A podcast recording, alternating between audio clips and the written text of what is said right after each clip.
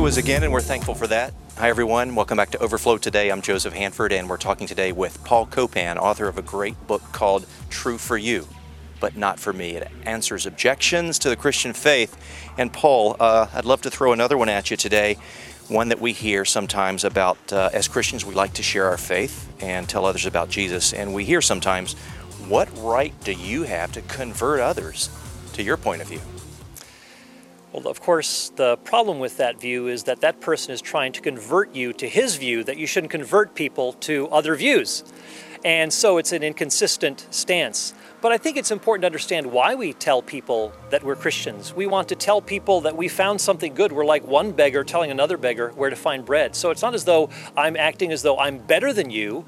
I'm just someone who is in great need, just as we all are. And so I'm passing on this good news that I hope you'll consider too. It's sort of like a, you find a great restaurant, you want to pass on the good news. It's not as though I'm saying I'm better than you because I go to this, this restaurant and you don't. So, you know, the, and of course, it's interesting, this person believes that it's immoral to convert someone to another point of view. Where does that moral stand come from? I'd like to know where that standard is because to, in a relativistic society, you can't have those sorts of moral standards.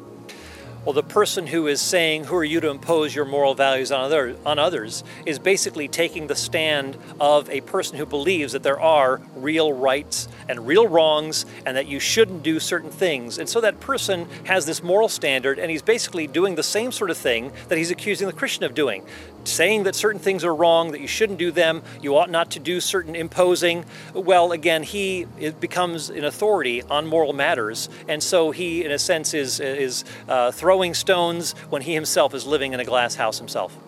Paul, could you answer another one for us today? Sure. Uh, one we hear a lot is, you're intolerant, or you Christians are intolerant for believing that. So, Paul, then what is false tolerance? And contrast that with true tolerance. False tolerance is accepting all views as true. And if I do that, then I'm going to be accepting contradictory views, including the person that I disagree with who is intolerant.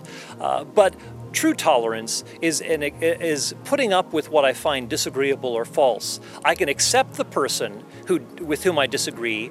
I don't have to collapse my belief with the person, and because that person disagrees with me, then therefore I don't like that person. But rather, I can say, you know, we can disagree, uh, we can agree to disagree, and but we can still hang around and be friends. You know, I can show acceptance to you, but even if we dis- so even if we disagree, that doesn't have to mean that we part company on these sorts of issues.